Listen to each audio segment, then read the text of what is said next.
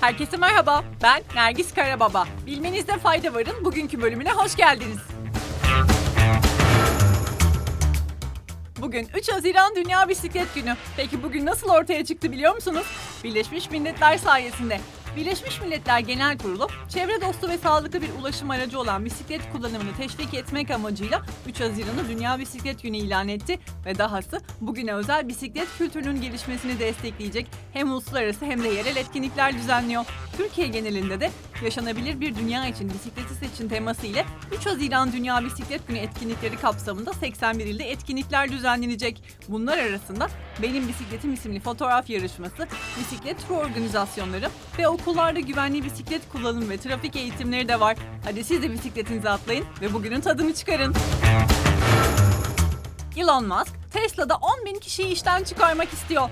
Tesla'nın CEO'su Elon Musk, şirketin yöneticilerine çalışan sayısını yaklaşık %10 azaltması yönünde bir e-posta yolladı. Musk, dünya genelinde tüm alımların durdurulmasını da istedi. Şirketin yöneticilerine gönderilen dünya genelindeki tüm işe alımları durdurun başlıklı e-postada Musk, ekonomiye dair çok kötü bir hissiyatım var ifadelerini kullandı. Tesla henüz konuya ilişkin soruları yanıt vermedi. Milyarder Musk ise bu hafta tüm Tesla çalışanlarına yönelik bir e-maille uzaktan çalışma artık kabul edilemez diyerek çalışanların ofiste haftada en az 40 saat geçirmesi gerektiğini söylemişti. Kim Kardashian'ın ağzımızı açık bırakacak şok edici bir açıklama geldi. Genç görünmek uğruna gerekirse dışkı yemeye razıyım. Kim, yeni cilt bakım serisi Skin by Kim'in New York Times'a anlatırken şu sözleri söyledi. Eğer bana her gün dışkı yemem gerektiğini ve bu sayede daha genç görüneceğimi söylerseniz yiyebilirim.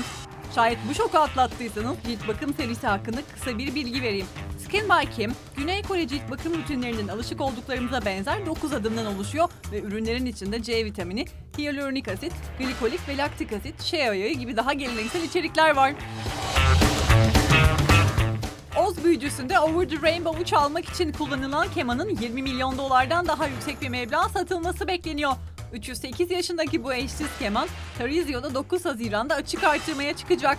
Keman, Da Vinci X Seidel olarak da biliniyor çünkü eski sahibi 20. yüzyılın en muhteşem kemancılarından biri olan Toşa Seidel.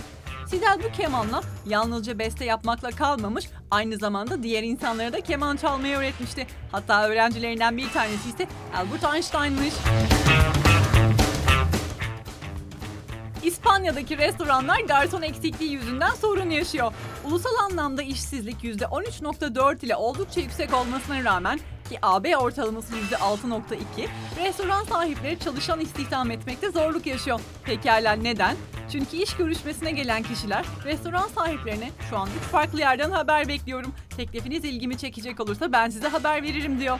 Hemen hepimizin iş görüşmelerinde biz sizi ararız tarzı cevapları alışık olduğumuz bu dünyada büyük istifa dalgası sanırım etkili olmaya başladı bile.